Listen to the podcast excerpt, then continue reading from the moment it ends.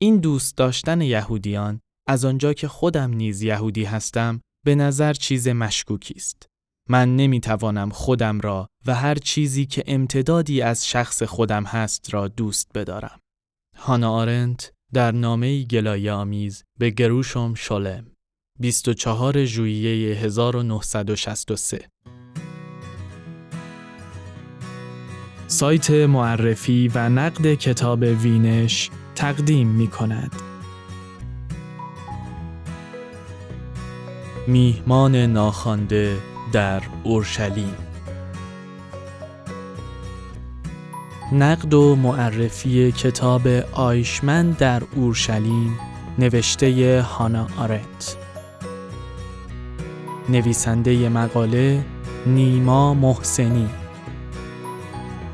با صدای سجاد سجودی.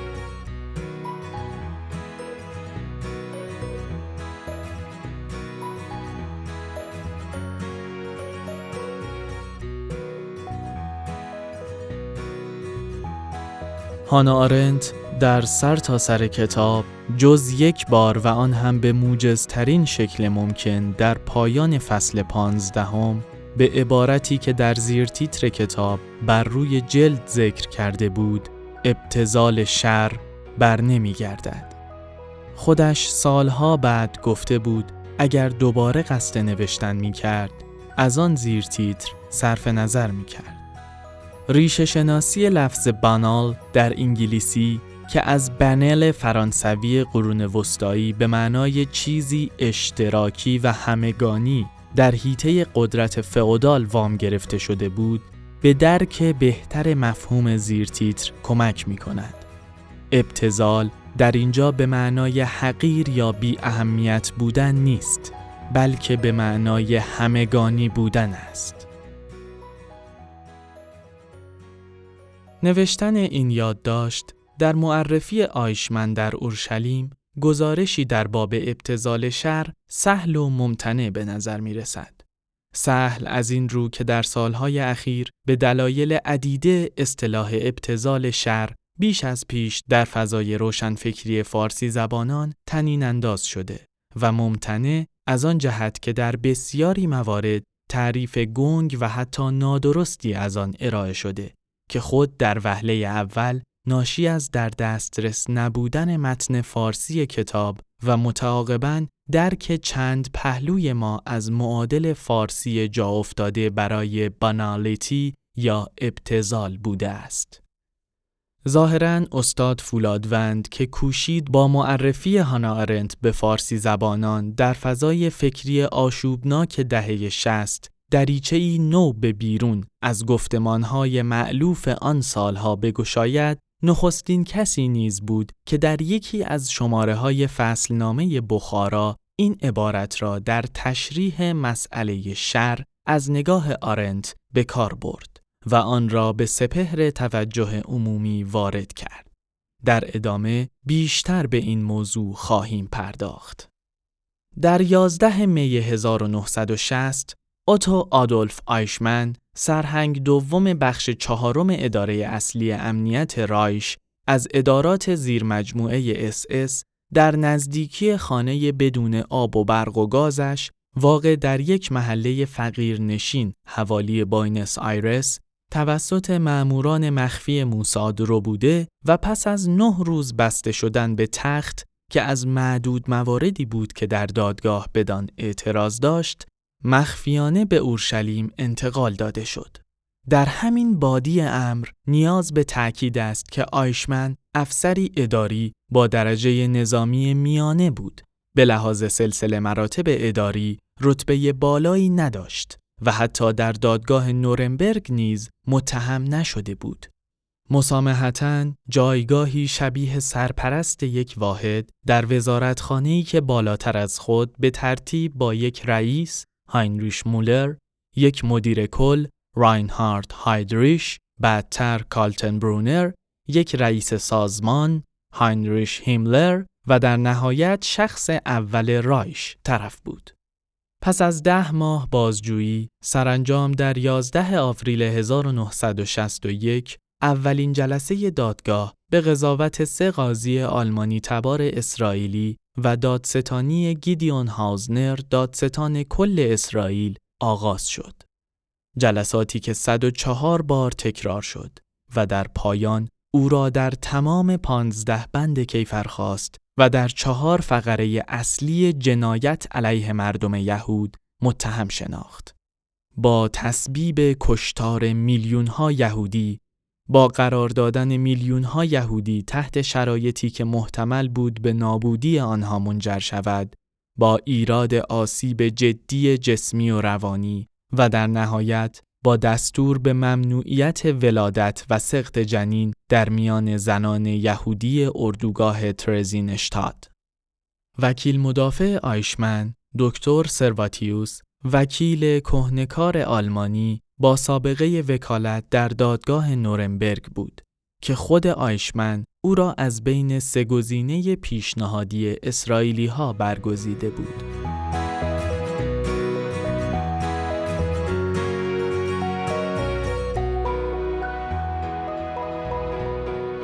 با رسانه شدن اخبار این رویداد در سطح بین المللی، هانا آرنت که در نیویورک در تعطیلات به سر می برد، به ویلیام شان سردبیر وقت نیویورکر پیشنهاد داد تا با سفر به اسرائیل سلسله گزارش هایی را یا دقیق تر پنج گزارش در این باره برای نیویورکر به رشته تحریر درآورد. او در نامه ای اشتیاقش برای حضور در دادگاه را چنین توصیف می کند. من دادگاه نورنبرگ را از دست دادم. هیچ وقت اینها یعنی فرماندهان نازی را از نزدیک ندیدم. این شاید آخرین شانس من باشد. و در جای دیگر احساس می کنم حضور در این دادگاه دینی است که به گذشته خود دارم. آنطور که از نامه های بیشمار آرنت در هنگام اقامت در اسرائیل برمیآید، او حس خوبی از فضای اسرائیل نگرفت. اینجا مملو از جماعت شرقی است. انگار استانبول باشد یا هر کشور نیمه آسیایی دیگر. با مشاهده یهودیان ارتودکس اروپای شرقی در اورشلیم نوشت که میترسد این یهودیان قفتان پوش با خط ریش های پیچ و تابدارشان زندگی را برای آدمهای معقول ناممکن کنند. در دادگاه آرنت شاهد تقابل دو نگاه متضاد به دادرسی بود. نخست نگاه دولت اسرائیل و نخست وزیر بنگوریون که حضور خود را در قامت دادستان هازنر دیکته می کردند. هدف آنها حد اکثر برداشت تبلیغاتی ممکن از برگزاری محاکمه آیشمن بود.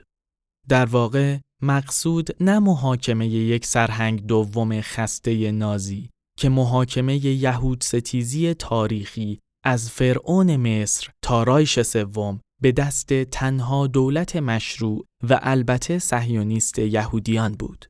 پس جای تعجبی نداشت که هازنر نطق خود را با فرعون مصر و فرمان هامان برای نابودی یهودیان آغاز کرد و سپس با نقل قول از حزقیال نبی ادامه داد. و آنگاه که من پروردگار از کنار تو گذر کردم و تو را در خون خیش غوته دیدم تو را گفتم ای در خون خیش غلطیده زنده شو آرنت در وصفی کنایه آمیز در باب تناقض درونی این روی کرد می نویسد آقای هازنر می‌خواست غیر معمول ترین حیولایی را که جهان تا کنون دیده است محاکمه کند. و در آن واحد با محاکمه او بسیاری مانند او و حتی کل جنبش نازی و یهود ستیزی در سراسر جهان را نیز به محاکمه بنشاند. در طرف مقابل روی کرده قضاتی قرار داشت که تلاش می کردند در یک پروسه قضایی تا حد امکان عادلانه هش و زواید تحمیل شده بر دادگاه و شخص آیشمن از سوی دولت، دادستانی و شهود مد نظرشان را زدوده و تا حد امکان از جنبه به قول آرنت نمایشی محکمه به سود عدالت بکاهند. به هر حال نتیجه گیری کلی آرنت این بود که دادگاه اورشلیم از سه نقیصه محاکمات نورنبرگ و حتی بعضا شدیدتر از آن رنج می برد. مسئله مخدوش شدن عدالت در دادگاه فاتحان، تعریف معقول و موجه از جنایت علیه بشریت و به رسمیت شناختن واضح نوع جدیدی از مجرم که مرتکب این جنایت می شود. در میان منتقدان یهودی دادگاه کسانی مانند کارل یاسپرس بودند که باور داشتند جنایت علیه یهودیان جنایت علیه بشریت نیز هست و در نتیجه فقط دادگاهی می‌تواند دست به صدور حکم بزند که نماینده کل بشریت باشد. باری آیشمن در بازجویی های اولیه بارها اذعان کرده بود که هیچ نفرت خاصی از یهودیان ندارد و علی ظاهر اسناد و شواهد نیز ادعاهای او را تصدیق می کرد. او از سمت مادری قوم و خویشان یهودی داشت و در دوران رکود و بیکاری بزرگ پیش از صعود نازی ها به قدرت با مساعدت یک مدیر یهودی در اتریش سر کار رفته بود. حتی زمانی که در وین به عنوان افسر نوپای اس اس به رتق و فتق امور تخلیه و مهاجرت یهودیان اشتغال داشت، یک معشوقه یهودی گرفته بود. امری که در قاموس اس اس جرمی نابخشودنی محسوب می شد. همه شواهد حاکی از این بود که آیشمن از سر عقیده وارد حزب نازی نشد و حزب نیز هیچگاه او را قانع نکرد. هر وقت از او می‌خواستند دلایل عضویتش را بگوید همان کلیشه های نخنما درباره پیمان ورسای و بیکاری را تکرار می کرد. استفاده از کلیشه های نخنما و زبان خشک و پردستانداز آیشمن در کنار وجنات طبق متوسطی و عملکرد کارمندوارش در مناسبات بسیار نزدیک و البته محترمانه اش با سران شوراهای یهود که نقش دست راست او را در سر و سامان دادن به امور تخلیه و مهاجرت بازی می کردند، آرنت را بیشتر بر زن خود استوار می کرد که برخلاف آنچه هاوزنر می خواهد به افکار عمومی القا کند، آیشمن به هیچ وجه یک حیولای دست نیافتنی نیست. او حتی به کنایه نوشت احتمالاً آیشمند بدش نمی آمد برای حل مسئله یهود راه حلی صهیونیستی پیدا کند که بعداً برایش درد سرساز شد. هیچ ردی از یک شر استورعی عمیق در ناسیه آیشمن دیده نمی‌شد.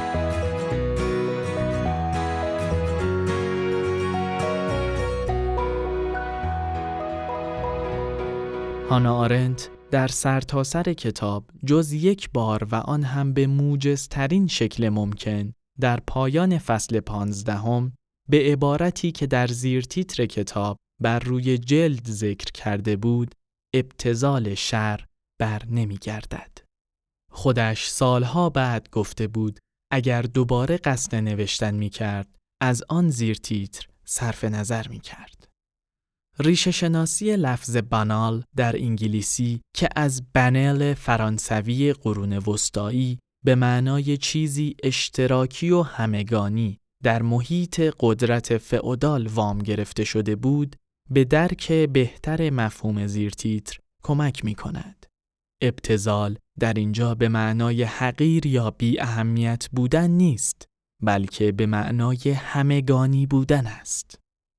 آرنت در فصل مقدمه از جلد دوم پروژه حیات ذهن خود که به واکاوی فیلسوفانه تفکر اختصاص دارد و حدود پانزده سال بعد از انتشار آیشمن در اورشلیم نگاشته شد، بعد از ذکر این موضوع که حضور در محاکمه آیشمن یکی از دو انگیزه اصلی او برای پرداختن به اهمیت فعالیت ذهن در همه سالهای آتی شد، به گذشته نقم می‌زند و می نویسد در پس این عبارت ابتزال شر نظریه ای یا آموزه ای را مراد نکرده بودم.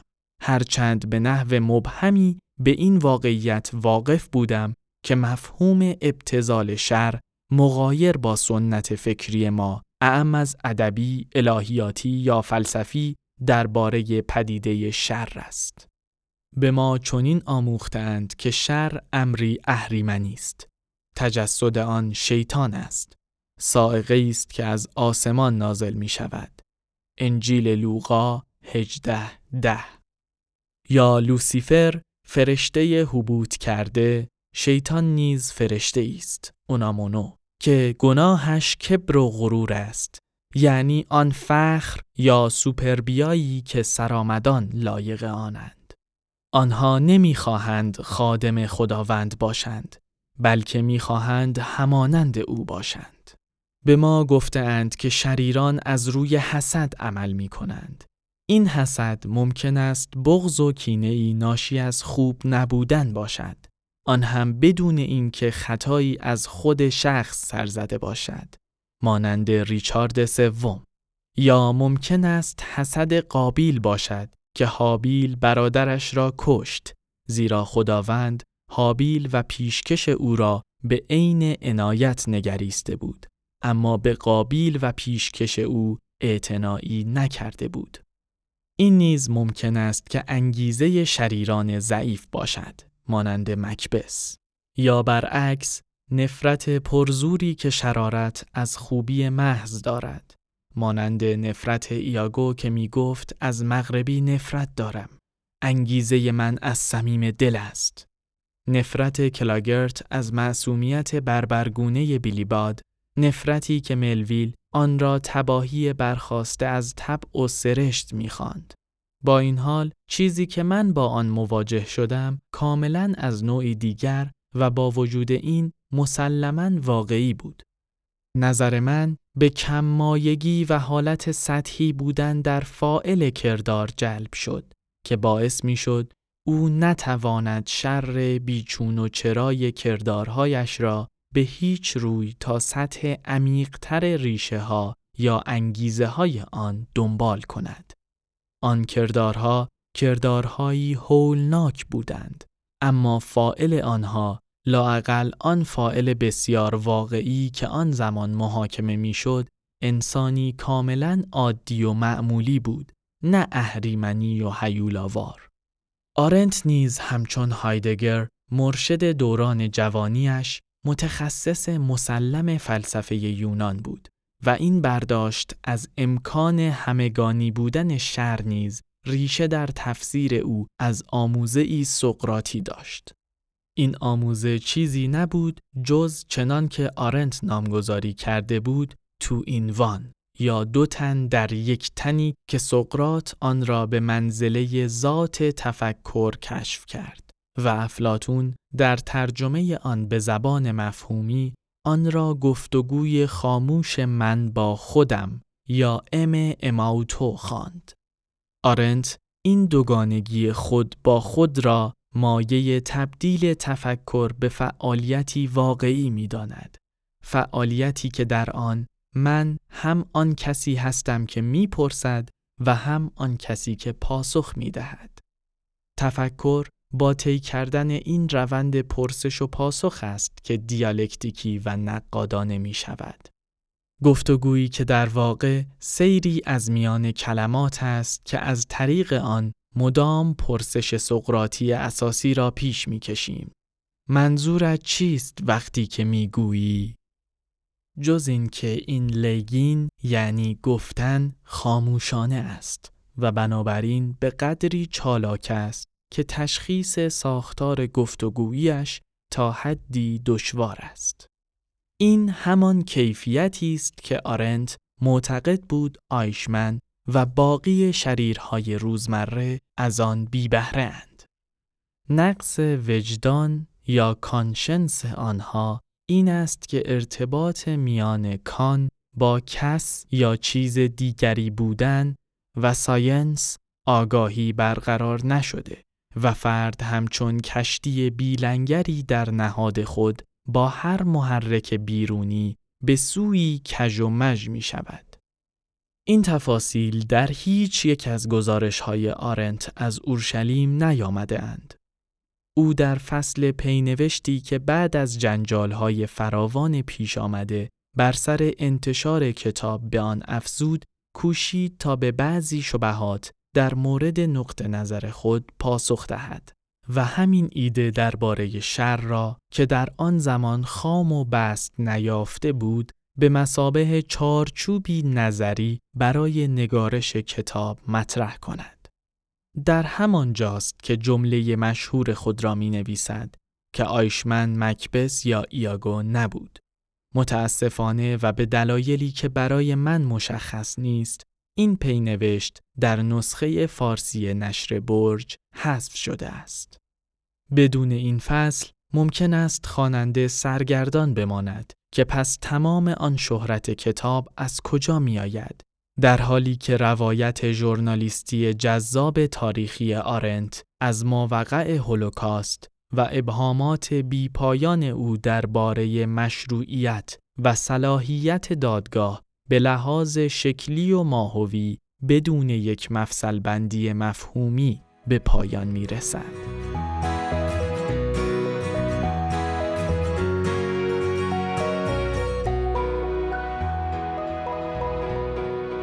آنچه تا اینجا گفته شد به واقع جزء کوچک اما پرورانده ای از محتوای کتاب است.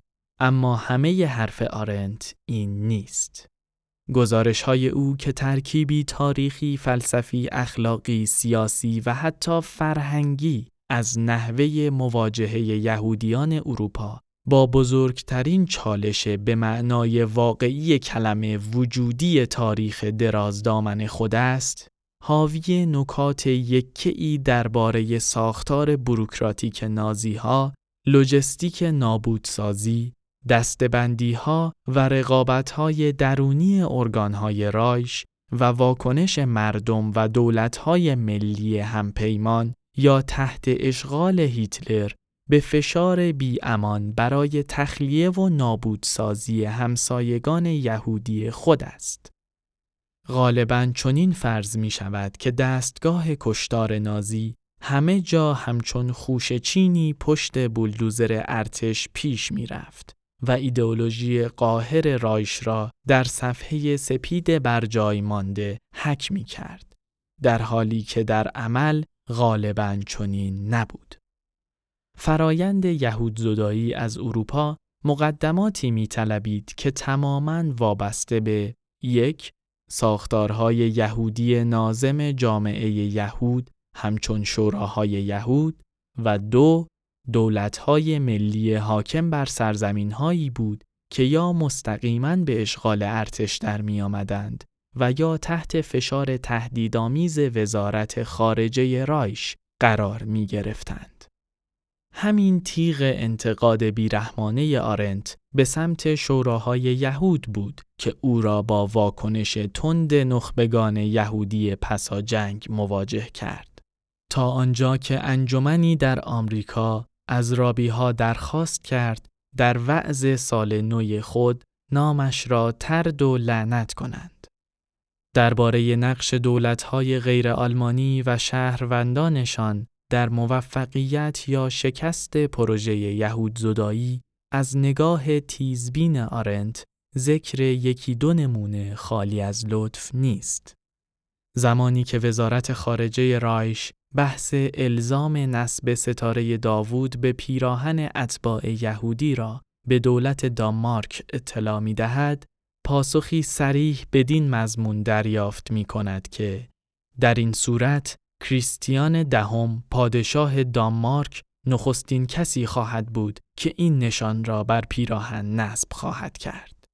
کمی بعدتر و با اشغال دانمارک به دست نازی ها همه سلسله مراتب جامعه دانمارکی از اشراف و ثروتمندان گرفته تا پلیس و شوراهای یهودی به هر طریق ممکن مانند درز دادن اخبار محرمانه، حمایت مالی، تصویب قوانین حمایتی، سعی در کارشکنی در پروسه بازداشت و اخراج یهودیان می کنند.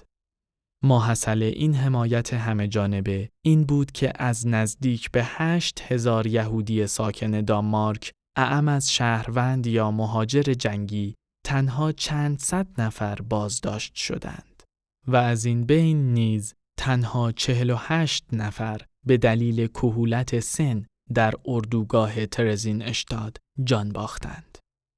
در مقابل این نافرمانی مدنی قهرمانانه دانمارکی ها با رومانی در شرق طرف هستیم که تحت سلطه دیکتاتور نظامی خود ایان آنتونسکو با چنان سبعیتی فرایند پاکسازی یهودیان خود را کلید زد که حتی اس اس هم از فجایعی که در پوگروم‌های خودجوش در سطحی عظیم انجام می‌شد یکه می‌خورد و بعضا میترسید. مأموران اس اس اغلب مداخله می کردند تا یهودیان را از سلاخی محض نجات دهند تا بتوانند کشتار را به شیوهی به قول خودشان متمدنانه عملی کنند. مشهور است که در آگوست 1941 هیتلر نسبت به عقب افتادن آلمان از رومانی واکنش نشان داده و به گوبلز گلایه می کند که آنتونسکو در هر کاری که ما انجام داده ایم از خود ما رادیکالتر است. ماحصل انتشار کتاب که تا سال 2000 نیز در اسرائیل چاپ نشد، برای آرنت موج کم نظیری از حملات بود. گروشم شولم، کابالا پژوه معروف در نامه ای سرگشاده او را متهم کرد که در تو نیز همچون اغلب متفکرانی که از چپ آلمانی سر برمیآورند ذره ای از آنچه در سنت یهودی به عشق به مردم یهود معروف است یافت نمی شود. هرچند تو را تماما دختر این مردم می انگارم. دیگرانی او را نمونه اعلای یهودی از خود متنفر دانستند. یکی از منتقدان منصفتر نوشت خانم آرنت نه بابت آنچه گفته است بلکه بابت آنکه چگونه گفته است مورد ترد و حمله قرار گرفته است. او در بسیاری مواقع هنگام اشاره به شوراهای یهود لحن پرنیش و کنایه ای دارد. در 1963 کارل یاسپرس رفیق شفیق او در نامه ای نوشت راسخن متقاعد شدم که این کمپین تخریب وجهه تو به جایی نخواهد رسید. زمانی خواهد آمد روزی که زنده نیستی تا ببینی که بالاخره یهودیان بنای یاد بودت را در اسرائیل برخواهند افراشت و مفتخرانه تو را از خودشان خواهند دانست. همانطور که اینک برای اسپینوزا چنین می کند می توانیم با اطمینان بگوییم لاقل در این یک مورد هنوز بخت با آرنت یار نشده است.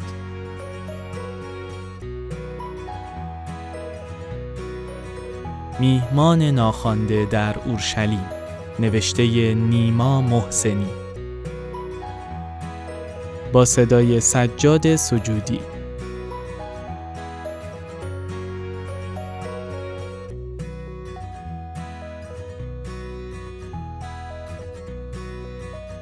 این مقاله و دهها نوشته و نقد دیگر درباره کتاب‌های کلاسیک و جدید الانتشار را در سایت معرفی و نقد کتاب وینش بخوانید.